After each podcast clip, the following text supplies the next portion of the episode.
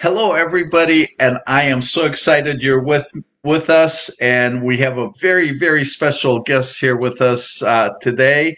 Uh, coach Ruben, Ruben Guzman, who's a leadership coach to, to the leaders in this world and, and corporate leaders and, and individual leaders. And I am so happy, so honored that he can join us and share some of his wisdom. He's, he, uh, he's involved with in so many aspects of, of wellness with uh, the American College of Lifestyle Medicine and, and leading corporations, and he'll tell you a little more about it. And uh, I'm Peter Goldstein. I'm founder and chief synergy officer for We Did It, and where we want to see a, a happy, healthy, well fed vegan world. And our contribution to that is to find ways to have better communications so that we can actually get through the people to the people we care about and help them get curious with hopeful curiosity so that they can uh, change their lives and be healthier and make their contribution save all the animal suffering that we are saving and save the environment and save the planet so with that um, I want to welcome you and I want to invite you to join us on Facebook and and on uh, YouTube. So our YouTube channel, we did it that health, and please subscribe and watch uh, this and share this event as well as so many other uh, awesome, awesome leaders that we we've had and will be having in the future. So with no further delays, I will welcome Ruben Guzman. Hello, Ruben. Thank you so much for being here. Hello, Peter. It's my honor to be with you this today. I, am just so excited. I mean, and this is a really a great topic to be discussing with people, and be, you know, so many of us are really confronted by our relationships and the stress in our relationships, especially when we tell them we're eating only plants and we don't eat animals, and it becomes Absolutely. really controversial. So this is a very important time to, uh, topic, and it's very timely. Yes, well, thank you for being here, and and I so look forward to hearing your wisdom and and like you say, uh, relationships are so important, and and really for us to be able to inspire people, we need to have the relationships, and and unfortunately, so many of us uh, didn't really know how delicate those relationships are and how to approach them. So we we're in our community, we're hearing from experts about best practices, and we have the ebook and the certification training, but we we all have gotten into a situation where where we've taken missteps and not knowing how to do it better. And and we need to forgive ourselves and we need to reach out and and heal those relationships. And and that's that's challenging and doable and i'm just so so honored that we have you here to to show us how we can actually step into reversing the damage we've done into into avoiding the things that we've done wrong in the past. So I know you have an amazing presentation. Please uh, feel free to to tell everybody so, some of your work and your background. And uh, I know you you're a, you're a coach and you've you've coached some some Olympic hopefuls and all kinds of all kinds of folks in all areas and corporate leaders and uh, so please tell us a little bit about yourself and your career and then I know you have an amazing presentation to share with everybody. Certainly, thank you, Peter. Uh, well, in a nutshell, I'm a Renaissance man. Okay, so I love learning. I love always learning, and my my hero growing up was Leonardo da Vinci. All right, so uh, I I'm an executive and business performance coach. I've been doing that for well over 21 years, 22 years now, and I have been a professional speaker for CEOs and executives, and also in wellness. I've been doing that for well over 25 years. Uh, I speak to CEOs and executives for Vistage International. I travel all over the country and I love being able to do that. And it's wonderful. And I'm also one of the first board certified lifestyle medicine professionals in the world. And I'm very proud of that. I found my tribe after 30 years. I found my tribe, and I'm so excited and honored to be part of that. I'm also on the committee for lifestyle and performance medicine in the workplace because I am committed to transforming the work environment for people. It's a really it's a beautiful environment for us to really do the work. And most people don't even realize the United States Air Force is already doing this in the academy and the troops eh, for the troops in Colorado Springs. So it's very exciting times. We're changing the world, Peter. We're changing the world, and it's awesome. And it's Come awesome. On. Yeah. Yes, so exciting. Yes, thank you. Yeah. So, yeah, so wonderful. Shall I shift over uh, to my presentation? You bet. Yes, I'm. Okay. I we can very, do very that, good. and there we are. Okay. okay, excellent, excellent. So, here's the deal, my friends. When it comes to choosing to be vegan and plant based, emotionally can be very trying very difficult, very straining at times. I mean, sometimes we get on Facebook, don't we? And we see things that are posted and we say to ourselves, What are you thinking? How can you do this? Are you out of your mind? And we have all kinds of experiences like that. We just do. And sometimes we get into conversations with people now, don't we? We get into conversations with people and we find it very, very straining that simply put, they just don't want to listen. And sometimes we're we're screaming at the top of our lungs, and the response we get from them is just being tuned out. And they're just ignoring what we're saying. And yet they are in harm's way. We see they got issues with their health, they got issues with all kinds of things going on in their life, and yet they're not listening to us. They don't want to listen. And there's reasons for that. In addition to that, in addition to that, sometimes we're some of us are even confronted with having the the real challenge of trying to figure out can we actually live with a non-vegan? Oh my. Oh my, it becomes very, very stressful at times, doesn't it? So we find ourselves in a re- rather interesting predicament that when here we are choosing to be healthy, we see the value of being plant-based. We see the value of being vegan being able to make a difference for the for ourselves for our health for the for the animals for the environment for the planet. It's an ex- existential opportunity for us to really make a difference. And we feel like we're the lone black sheep in a flock of many other sheep and so today is about how do we take the lead? How do we take responsibility in healing response in re- healing relationships? So my name, Ruben J. Guzman, MPH, just so you know, does not stand for the speed that I drive my car. Okay, so it stands for Masters in Public Health, and LMP stands for Lifestyle Medicine Professional. So, the American College of Lifestyle Medicine, most people don't know about it. It is the, a legitimate branch of the American Medical Association, founded by many of the luminaries that most of you probably do know. So, Dr. T. Colin Campbell, Dr. Caldwell Esselstyn, Dr. Dean Ornish, Dr. Neal Barnard, Dr. John McDougall, they're all involved. All of them are involved in the founding of the American College of Lifestyle Medicine. So, a medical branch that exists and this is right from the Mets website, that lifestyle medicine is the use of evidence based lifestyle therapeutic intervention, including a whole food, plant predominant eating pattern, regular physical activity, restorative sleep, stress management, avoidance of risky substances. And I want to underscore this next one and positive social connection so important. As a primary modality, not secondary, primary, let's go to this, let's go to lifestyle first, medications second, delivered by clinicians who are trained and certified in this specialty, such as myself, to prevent, treat, and often reverse chronic disease. Wow. It's so exciting.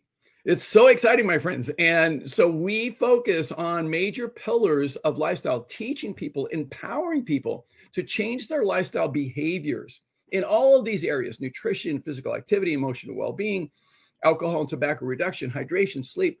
And what we show in the research is that healthy relationships have more to do and more impact on our, our on our longevity than even our cholesterol level. It's so important. It's so important. So we need to be aware of this. Dr. Wayne Dysinger, one of the founders of the American College of Lifestyle Medicine, said this that lifestyle medicine is the foundation of healthcare today because 80% of healthcare is chronic disease. It really is.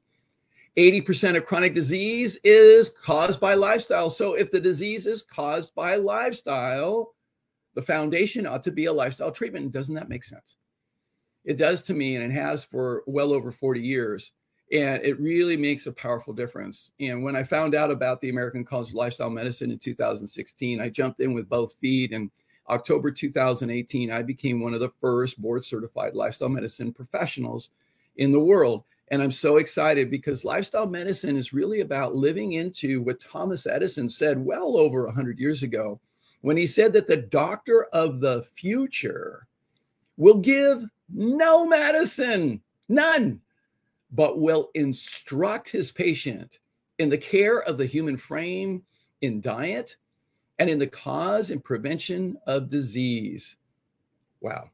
And when you think about it, you know the the latin root for doctor means teacher so it makes complete sense so that's what we're out to do so we have a predicament when it comes to being able to be healthy we just do in the world that we live in the predicament that we face is this as the dalai lama so aptly put when he was asked about what surprised him most about humanity he said that man sacrifices his health in order to make money. Mm-hmm. And then he sacrifices his money to try to recuperate his health, a valiant attempt near the end. And then he is so anxious about the future that he does not enjoy the present. The result being he does not live in the present or the future he lives as if he is never going to die and then dies having never really lived. And that's very sobering when you think about it. So, what gets us into this predicament? What gets us there? My friend, you know, fundamentally, what gets us into this predicament is our beliefs. In psychology, we define beliefs as thoughts trusted to be true thoughts that are that are basically forming strongly held opinions and everybody's got them. And everybody's got different beliefs. There's such a wide spectrum when it comes to beliefs. It's really interesting.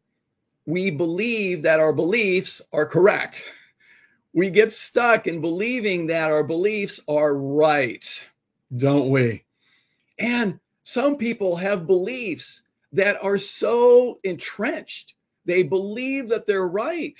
And yet all the evidence is contrary. It's completely contrary. Point in fact.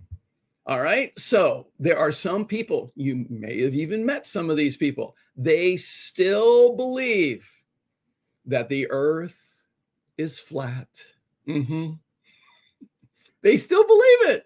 Yes, they do. They're called flat earthers. And if you've ever, ever had a conversation with any one of them, it's fascinating because they have all their logic about why the earth is flat. And it's their belief and they're entrenched in it.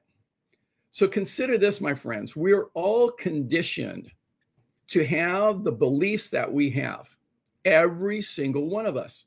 We're all conditioned. Most of us don't even realize how conditioned we are. I'll prove it. In fact, some of you may remember this. I, I date myself. uh, so the thing is, I grew up hearing this particular jingle. See if you can complete this jingle. Plop, plop, fizz, fizz. And you know the rest. Oh, what a relief it is. Okay, so here's the deal. So we have to recognize this. This is the ad for Alka Seltzer. And that was the jingle plop, plop, fizz, fizz. Oh, what a relief it is. And that ad still hasn't played in over 40 years.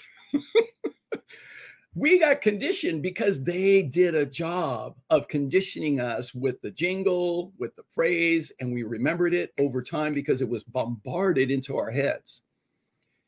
That's what happens to us as human beings. We get conditioned because of that. I'll give you another example. So these are actual ads that appeared in the newspaper about 75 years ago, 80 years ago. Actual ads.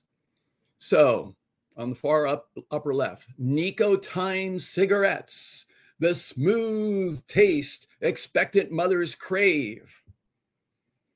No flies on me, thanks to DDT, with a beautiful look at the beautiful baby's face, right? And then on the bottom left is the original Bayer aspirin, heroin hydrochloride, mm-hmm. actual product. And then on the bottom right, let this magic mineral asbestos protect the buildings on your farm. These were actual ads. And would anybody put these in the newspaper today or have ads on these? No, everybody knows that this is these are not safe. They're not safe. We have sufficient evidence, but it's taken years for us to change our beliefs. But people back then believed everything they heard, everything they saw. So they believed it all. Should we always trust the marketing? Hmm. Consider, my friends, consider that we have all been duped, hoodwinked, bamboozled, and deceived. Every single one of us. And it's so prevalent. And your friends and family members, guess what? They've all been duped, hoodwinked, bamboozled, and deceived as well. So we have come to a place where we have been questioning our beliefs. And I'm going to invite you to continue to question your beliefs and invite others to question their beliefs. Just invite them to question their beliefs. Don't tell them their beliefs are wrong. It doesn't go well. So we need to take on the space of being a student. Now, I, I'm a student. I've always been a student. I have many, many, many teachers. Now, one of my teachers has some words of wisdom that he wanted to, he wanted to actually appear today and impart this wisdom to you. He couldn't make it. So I'm going to see if I can channel his spirit right here, right now. Give me a moment. you must unlearn what you have learned. okay, did, did did Yoda come through for you? Did you get the message? I hope you did. I hope you did. Very good. So when it comes to being able to interact in our relationships with those those who are not vegan or plant-based, it's very important to recognize that we have to unlearn what we've learned. And they do too.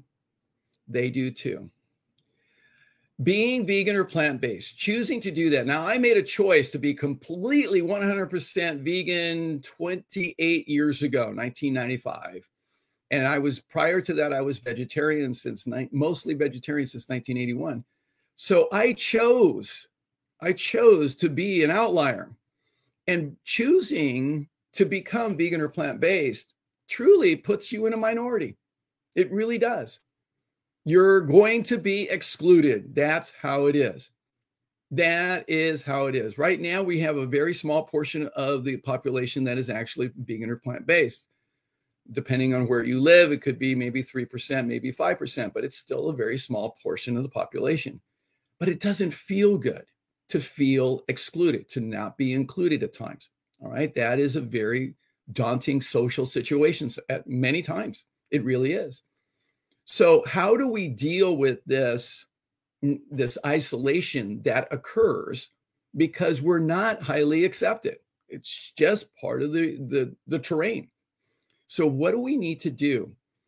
Well, what I've learned for a long period of time, you know, being Hispanic and growing up in Los Angeles and and interacting with the melting pot, I've learned that it's best to have a sense of humor. It really is. I mean, don't take life so seriously. Really, don't take life so seriously. It's not about you when people are acting the way that they are, I learned from Don Miguel Ruiz a long time ago to not take anything personally. And when you can go, you can transcend that principle, that agreement, into having a sense of humor, it lightens the load. It really does. So I always look for wonderful funny memes when it comes to the social interaction of being vegan or plant based. I love this one. I just got asked this question the other day. Are you sure you're getting enough protein? I get asked that question, God knows how many times. And I love this one. You know, no meat at all. Are you sure you're getting enough protein? The strongest primate on the face of the planet are the mountain gorillas in Africa. They can lift 10 times their body weight. 10 times. Are you or you or I you or I are that strong? No, I don't think so. But what do the mountain gorillas eat? Oh, 60 pounds of plant material a day. Wow. Okay. And then I love this one. This happened to me uh, uh, over the holidays. Oh, you look so ill. Aren't you eating? and they look, oh, they look horrible, right? They look horrible. And then they think I'm the one who's ill. Oh, amazing, just amazing. And, and, I had this experience going into the supermarket. Okay, well, somebody stopped me and said, "Really, no meat or eggs? Um, uh, just what do you eat?"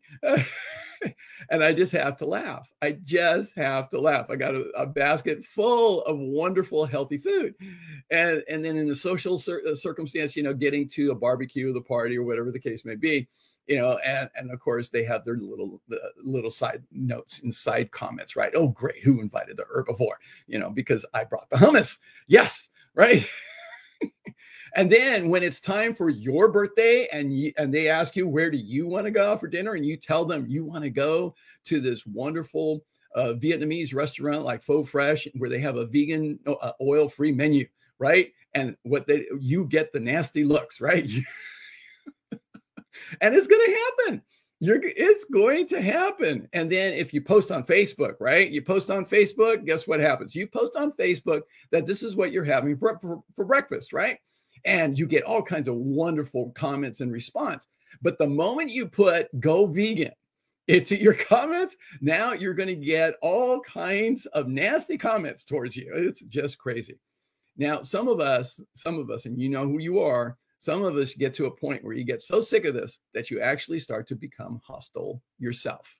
And I love this one. You know, I started my vegetarianism for health reasons. Then it became a moral choice. And now it's just to annoy people.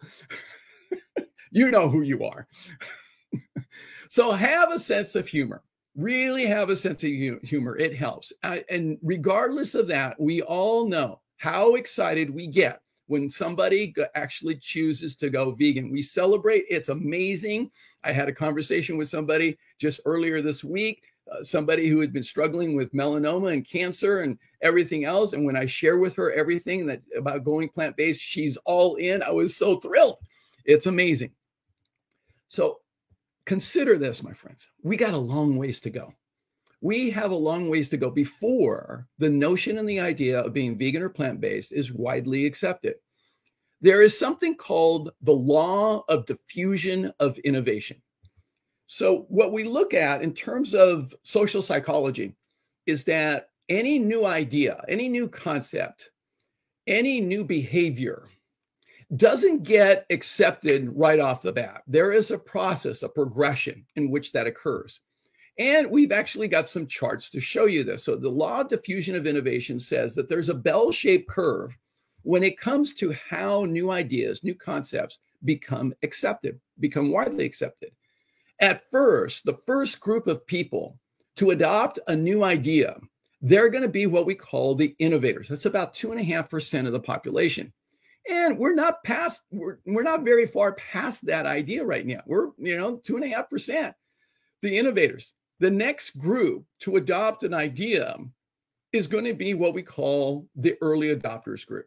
That group, now they're the ones who say, oh, that looks really important. I mean, this could really make a difference. Wow, I, that can improve my health. Wow, uh, I'm really committed to uh, animal welfare. Wow, I really want to, to make a difference in the planet. So they're going to jump on board they'll do that. They have a cause they're they're committed they see the, the value and they're right there. They're ahead of the curve. They're doing it. They're in the beginning. Now the tipping point what we call the tipping point in terms of social psychology for a new idea to become more widely accepted is 16% of the population. We're not there yet. We're not there yet. After we get to that 16%, then we'll get what we call the early majority. That's where everybody jumps on. You remember cell phones? not everybody had them at first, but eventually you got to a point where everybody says, Oh, I got to have it. I got to have it. That's the early majority. And then you get the late majority. So they're the ones that were trailing. They say, Oh my God, everybody else has one. I finally better take action. I've been lagging here, but I'll get it. But then there's still another group. Now, these are the laggards, all right? 16%. They drag their heels like no kidding. They resist at all costs. When it comes to cell phone usage, they are still using a rotary phone. Honest to God. So there are people like that. They resist it. So they're the laggards. They're going to be at the tail end. So our mission, our mission right now is to get to the tipping point. We need to get there. And it's going to take work on our part. It's going to take leadership on our part to help us get to the tipping point. That's the chasm that we need to cross. The early adopters and the innovators like the innovation, like the new idea, because it's scarce. Not too many people are doing it. It's very, very easy for them to jump on board. However, to help cross the chasm, what will help the new idea, the innovation become accepted is going to be social proof. Social proof. So, one of the things that I like to do with people who are facing an issue, they have a problem, instead of trying to just tell them my story or try to, to bombard them with the research or tell them watch Forks Over Knives or watch the Game Changers, I try to connect with them. I listen to them of what they're dealing with. What's their issue? Is it weight? Is it cancer? Is it heart disease? Is it diabetes? Whatever the case may be. Now, one of my favorite tips here is I then go to forksoverknives.com, the website. And in the search bar, I type in the issue that they're dealing with, diabetes, for instance. And then I'll get a whole host of stories, stories of people who have been successful in dealing with that particular issue. I'll then send them, send my friend or family member those stories and let them read them for themselves. That's providing social proof. That is much more effective than any other influence tool that you can ever use is providing social proof. It's a great tool, works really well. If we do our jobs well in leading the process of healing our relationships and being able to help people to understand the value for them Eventually, we'll get to a point where we will create a flock of black sheep. that's who we'll be. That's that's my vision that we'll have this flock of beautiful black sheep and it will be amazing. Now, most of us know the phrase from Gandhi that we must be the change we wish to see in the world. Let's take it up a notch. I love what he said here. So, this is a little bit more in depth what he said. We but mirror the world, all the tendencies present in the outer world are to be found in the world of our body.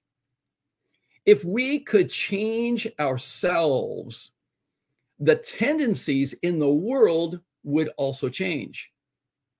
As a man or a woman changes their nature, their own nature, so does the attitude of the world change towards them. This is the divine mystery supreme. A wonderful thing it is, and the source of our happiness. We need not wait to see what others do. I love that.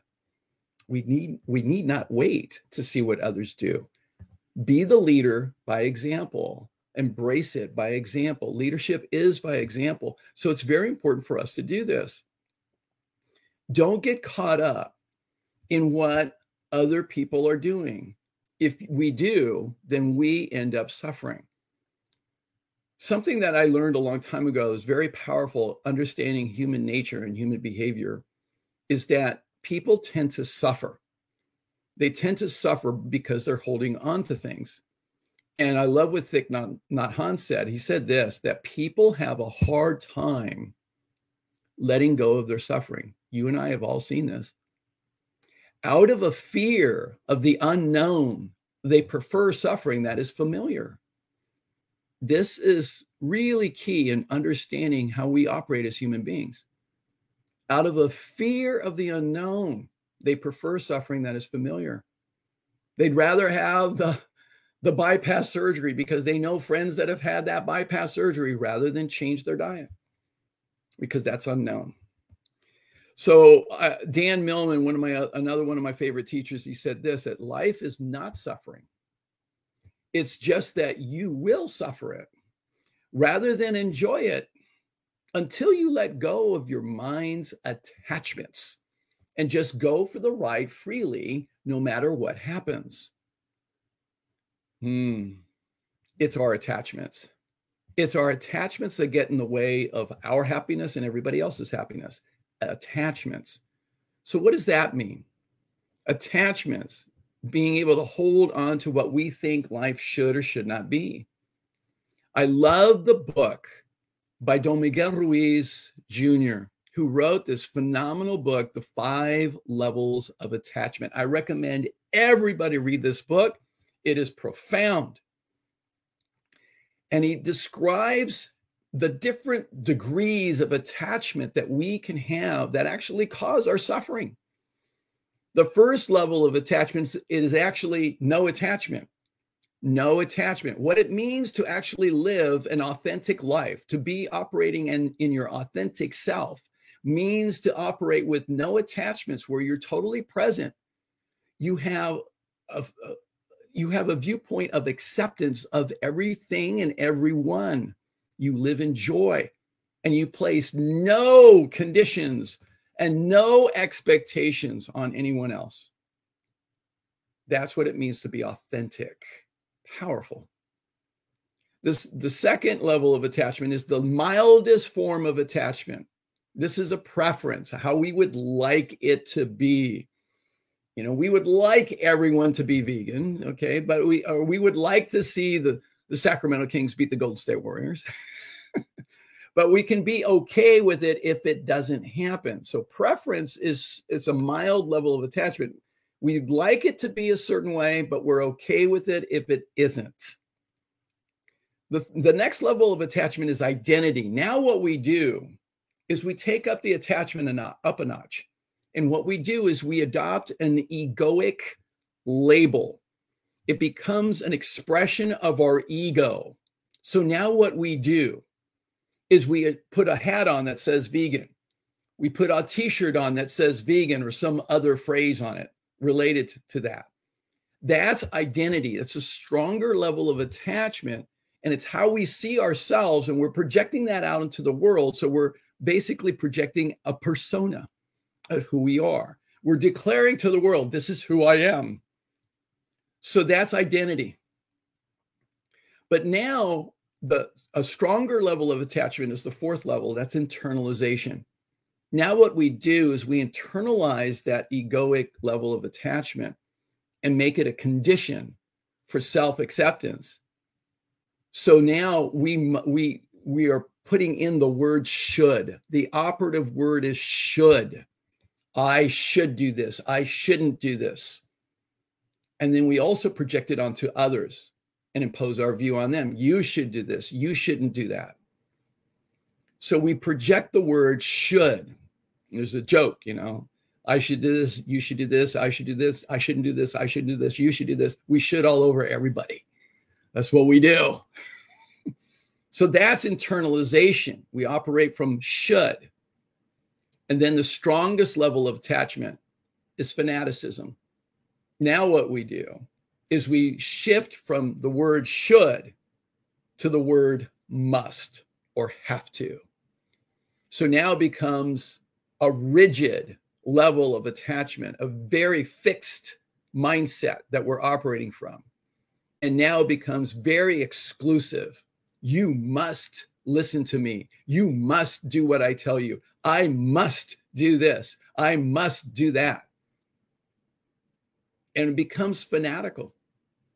And people can be fanatical in any arena. Any arena.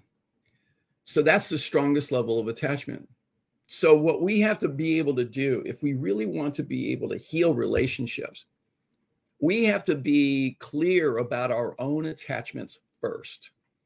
Now, please, please, please do not psychoanalyze other people's attachments and tell them what their attachments are. That won't go well. All right? This is for you to examine yourself. Begin from within.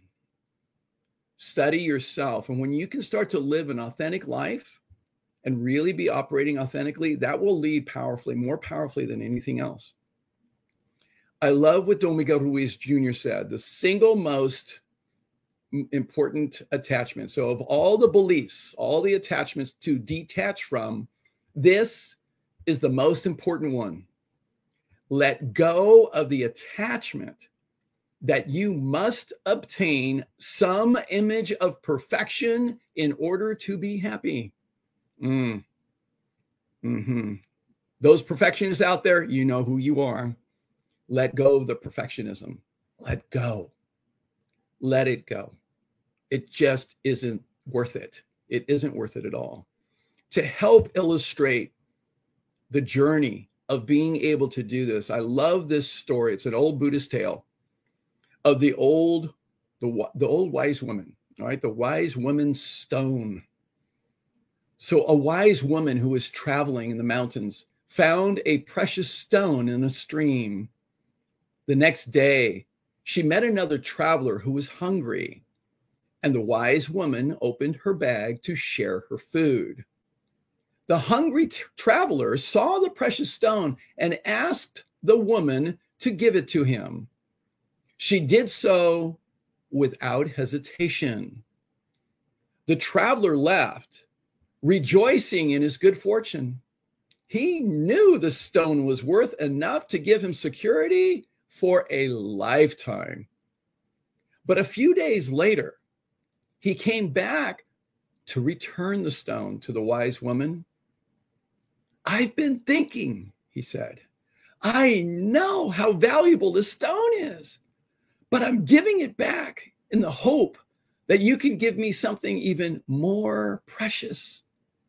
Please give me what you have within you that enabled you to give me the stone without pause. Isn't that a beautiful story? Mm, makes you think. So, the first order of business, my friends, is really being able to deal with our own attachments and strive towards living authentically. The next step in healing our relationships is being able to tran- transform our communication. Some of us have had the experience of trying to communicate with some of our friends and family members, and it's been like this, hasn't it? like you're you're trying to get your point across they're not listening to it they're getting their point across and guess what? Nobody's listening. Nobody's listening at all. I love what dr stephen covey taught me is this. Most people do not listen with the intent to understand. They listen with the intent to reply. Have you noticed people talking over each other? Happens all the time. And and we don't listen. There's a rule that i learned in psychology is this. We don't listen. We never have. We never will. That is the default. So there's a reason why we don't listen it's called self-talk we are listening to our self-talk all the time now i can speak at about 80 to 100 words per minute the guys on the pharmaceutical commercials go at about 150 words per minute. Have you noticed? Now, we listen to ourselves. Now, don't ask me how they measure this, okay? But they, we've measured that we talk to ourselves at about 300 to 450 words per minute.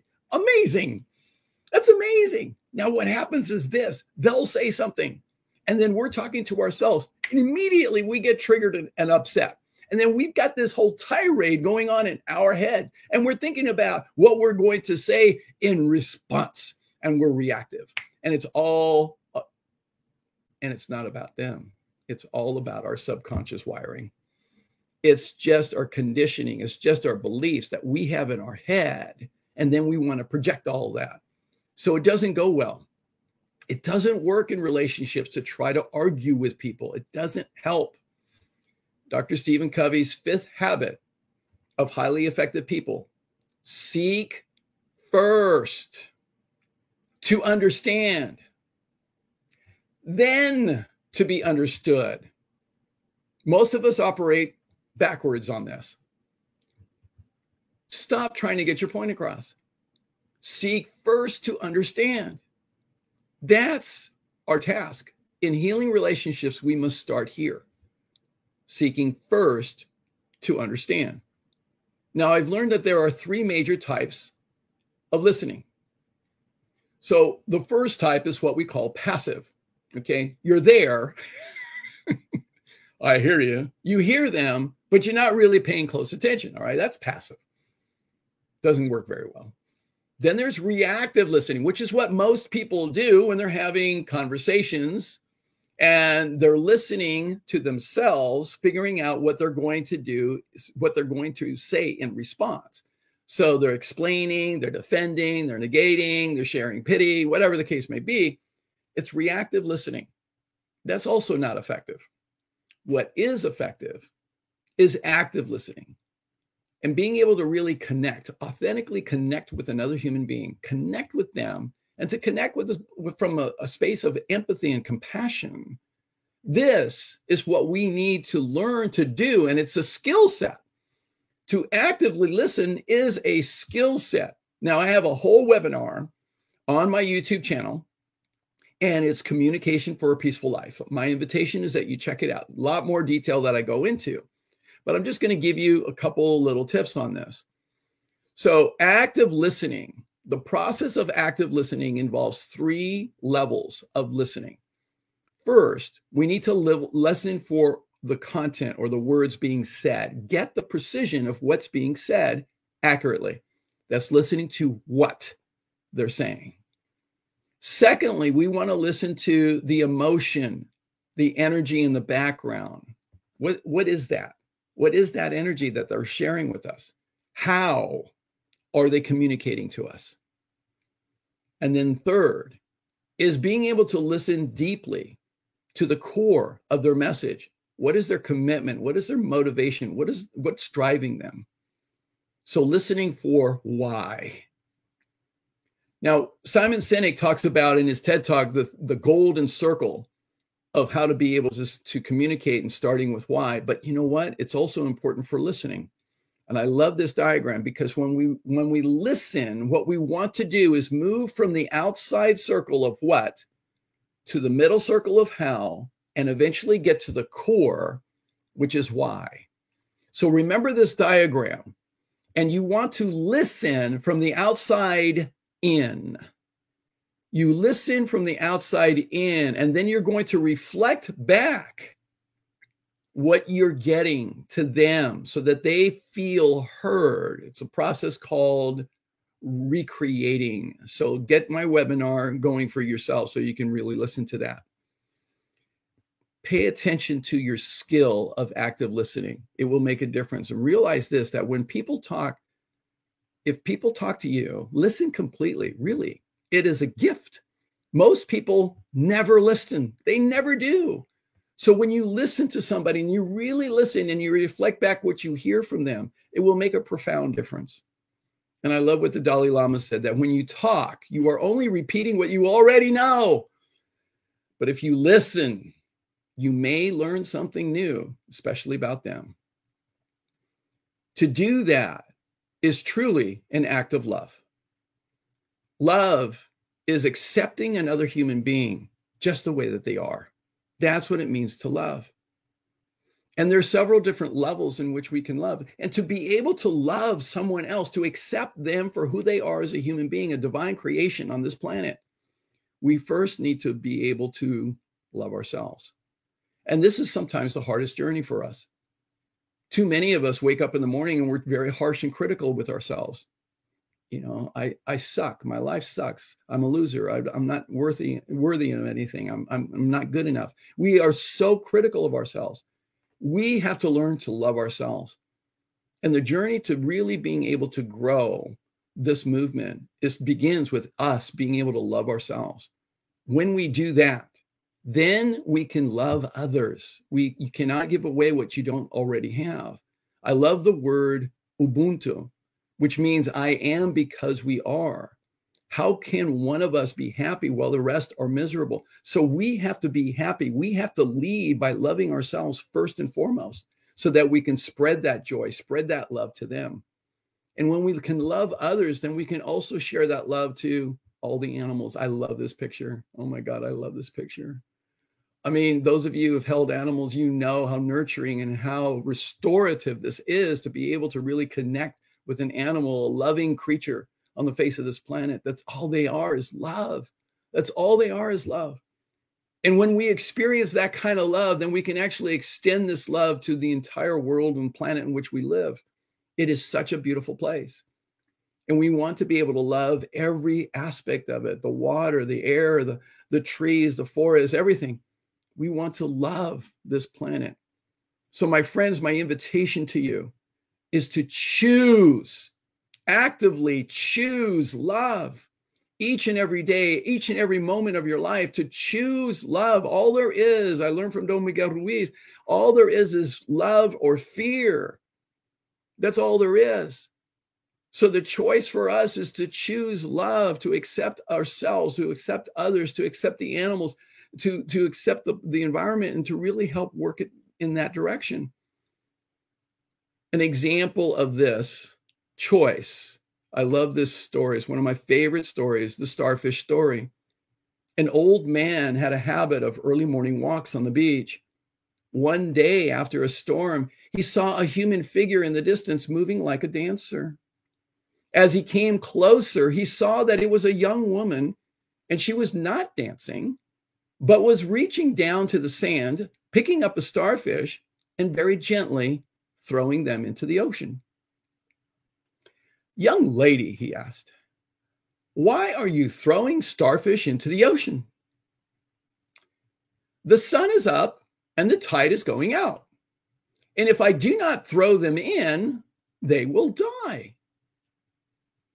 But, young lady, do you not realize that there are miles and miles of beach and starfish all along it? You cannot possibly make a difference the young woman listened politely, paused, and then bent down, picked up another starfish, and threw it into the sea past the breaking waves, saying, It made a difference for that one. I love this story. I love this story, my friends. And if we adopt being able to make a difference for each and every one, one at a time, it will make a difference. And I love this quote too. We cannot force someone to hear a message they are not ready to receive. But we must never underestimate the power of planting a seed. Never underestimate that. You never know when it will sprout. You never know. And trust me, in my life and my experience, I've seen it sprout many times. So, a few tips to help those of you who are living with a non vegan. Mm-hmm. First of all, make it about healthier choices. That's a really good place to operate from. So, make it about health. That's usually not so controversial. Ask for support directly. Be clear in your asking of support. Share a vegan side dish at dinner. Okay, you know, make it simple. Start small. Make a vegan dish as your base meal from time to time buying more fresh veggies actually saves money. Show the difference in the the bill and the, grocery bill. Cook together, have fun. That's much more fun experience. Let your partner try your vegan meals. Let them try. Here, it this tastes delicious. Try it out. Just take a taste. Look at the menus in advance when you go out to a restaurant. That way you can pick things out early. Veganize a dessert for a surprise. I love my nice cream. All right. And have an open, kind, loving chat about your choices and being respectful and honorable about that. It really makes a difference. So my uh, a little bit about my information. That's my cell phone number, my my email address, my website. Uh, I do all of those things. And and I'm at your service. I'm very proud to be here and being able to contribute to you. And I want to finish up with one of my favorite uh, explanations because when I when I view being vegan and plant based, I also view my background in being a yoga teacher for over 15 years, and I still practice today. So I love the phrase, the, the word namaste. I honor the place in you in which the entire universe dwells. I honor the place in you which is love, light, peace, and joy.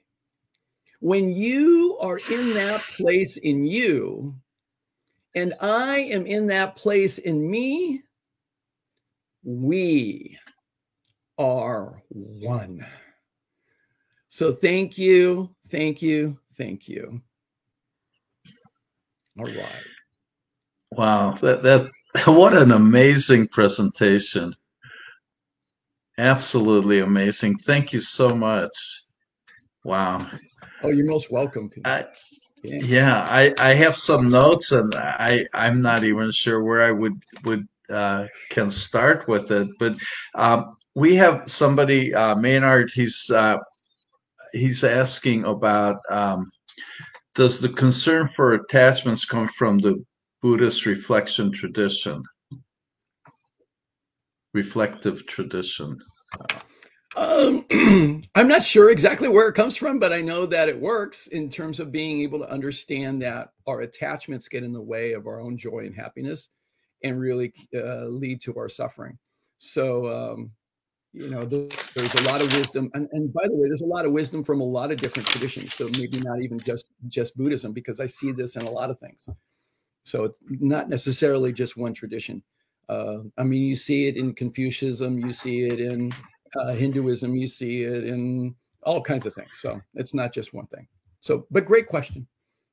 Yeah, thank you for that. Uh, well, and and attachment and love. I I I really love what you were saying about love and mm-hmm. and start and um I'm I'm wondering what what's coming up for me and maybe maybe for some other people and and I I'm really in alignment with the things you're saying but I'm thinking that maybe some other people are are wondering about how to reconcile the concept of love with animal compassion. So mm-hmm so how do we love and still be able to to not not be just really i mean once when we focus on animal suffering and animal mm-hmm. injustice i mean that's how can we be a, with with love and and acceptance uh, with all that with all that suffering?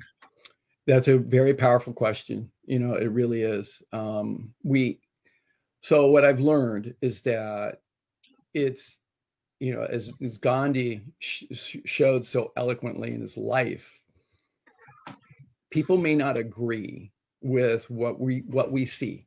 Okay, we see that if we're really against the violence towards animals, for instance, okay, and we see the harm that is done by enslavement and mutilation and, and butchery and everything that goes on with animals. We see that clear as day. But other people are they're dissociated from that. Right. So it's difficult sometimes for some of us to not judge them for their beliefs. And so we fall into a trap. If we see we have become illuminated. And most of us did not grow up being completely vegan all right? Most of us didn't okay? There was a moment in our time in our life where we shift. We shifted our mindset. We shifted our beliefs and so the, the trap for us is that if we shift our beliefs and we see this and we've seen the light the trap is then starting to judge others for not seeing the light that we have seen and we start being judgmental and we start making other people wrong. And so now we're operating from a place of fear, not of love. And so we have to accept that they they are on their journey. They're on their path, just like we have been. And to really operate from compassion for all beings, including the humans that are stuck in their ways right now. They're just they're just where they're at. And I, I love what I learned from Colin Tipping that we're all spiritual beings having a human experience. And so if we understand that we're spiritual beings, then we have a spiritual journey. And everybody's got their own. And we have to honor that. Yeah, unfortunately, that's that is that is how it is because mm-hmm. there's so so. It, it seems like so many people have tried to to educate and and I'm trying to go to to this concept of how people in the vegan movement have really done a, a, lot of harm, a lot of a mm-hmm. lot of moving backwards, a lot of you know get building a label for being vegan as being so negative, and really from from the larger picture, all that's all that action that seems so loving and compassionate and for for the animals has has really really pushed a lot of people away rather than than help bring more people closer to being vegan. So maybe it worked some of the time but most of the time it's it's really pushed people away and mm-hmm. and it's like oh you're vegan i want to have nothing to do with you and and mm-hmm. and and that's really that's really making backwards progress if there's such a concept. Yeah, yeah, it is. It is, and yeah. it's it's so painful to to watch that. It's so painful to know the suffering, and and maybe that's that's just part of the the the place that we really need to be looking at and healing on is how how painful how and figuring out how can we experience that love and compassion for for animals and compassion for for the people we care about and their health and and everything and be able to to still maintain that and and and not not not do damage to the relationship mm-hmm. we we need to have that relationship to be able to right. to be able to move it forward so wow you you've you've raised so many amazing points here. I, I so love this presentation, and I, I, I'm sure a lot of people would love to see more and uh, sure. and to find your work and and to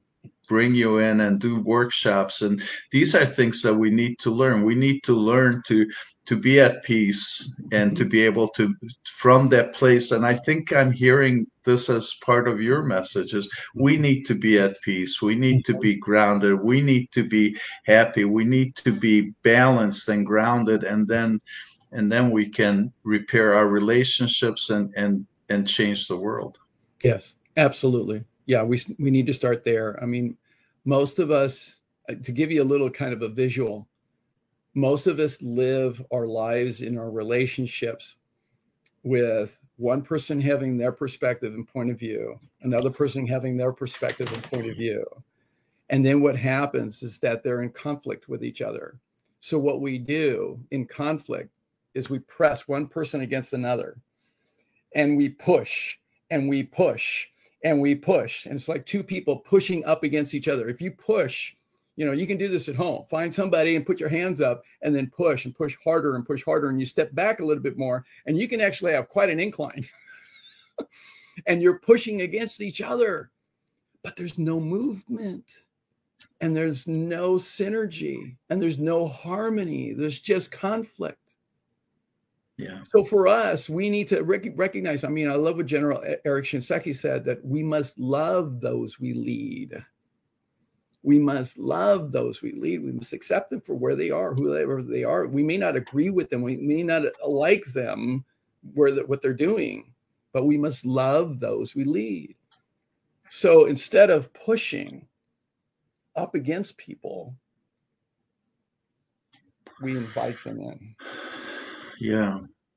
So we start to become more inviting. Now, they may choose to accept our invitation or not. That's their choice. That's their choice. And, and with not accepting their choice, we're just going to make negative progress. Right. What, what, right. Whatever the right word for that is, but the progress is counterproductive and negative. Yeah, absolutely. Amazing. Wow. Yeah. Mm-hmm. Well, I mean, how many of us how many of us want to go go to uh, buy a car and have a salesman force us to be to buy a car? right. Yes. That's not a pleasant experience. No, but it, we like the salesperson who really is articulate and gifted and gives us what we need and answers our questions and gives us the opportunity to choose for ourselves. Mm-hmm. It's no different. Yeah. It's no different. Yeah. And I I guess it's counterintuitive for us mm-hmm. to really understand that, and maybe maybe that's really the speed bump for for us is that it's so counterintuitive. So really, we need to see ourselves as ambassadors, as leaders, and and as leaders come to people where they are because it's as frustrating as it is to see very slow progress, but it's still better than than seeing negative progress. Absolutely. You know, you you just have to embrace the slow progress, and it, it it's getting faster. Actually, you know, I, have been I've been at this a while. All right, and mm-hmm. I mean, I travel all over the country, and I think about when I when I would travel years ago, and I go to an airport, I would never find anything that was healthy to eat. Right now, I'm finding it. And I mean, I was just in Minneapolis, St. Paul. They had the right next to my gate was this fabulous place with all, all, fresh, healthy bowls and acai bowls. And I'm going, wow, this is great. That would have never been there 20 years ago. Or even three years ago. Absolutely. exactly. exactly. Yeah. So we're making yeah. progress. We really we're are. It's progress. exciting times that we're in. And we just, ha- but we we need to tread carefully. And that's why tread I'm glad I'm, I'm here to be able to share this message. Yeah, appreciate you so much and tread yeah carefully and and let it unfold and probably really celebrate the successes. And Absolutely. and yeah, I love when you said that you you like to share success stories with with mm-hmm. somebody who may be curious. And yeah, celebrating those successes whether it's somebody's health or whether it's it's having fresh food at the airport. I, we we need to be celebrating all this. And yeah, well, um, unfortunately, we're out of time, and I want to celebrate you and thank you so very much for for being with us, and and uh, look forward to to more. And I I hope to have more conversations. I would love to see you leading some workshops, and and let's see uh, if that's something of interest to you. Uh, let's let's look at doing that first. Yeah. All right. Well, with that. Namaste, vegan. uh, thank you so very much, and everybody, thank you for for being with us and participating. and And I'm sorry we couldn't get to all the questions. Um, amazing information people are writing in, and everybody loved it. And we, we shall continue. Send me the questions if you would do me a favor. Send me the questions in an email. I'll be happy to okay. answer every single one of them. And then those of you who want to uh, ask me a question directly, feel free to send me an email. I'm happy to do that. Coach Perfect. Ruben at coachruben.com. Feel free to do you that bet. anytime. I'm here to serve. All right. All right. Thank you, everybody. Okay. Bye bye.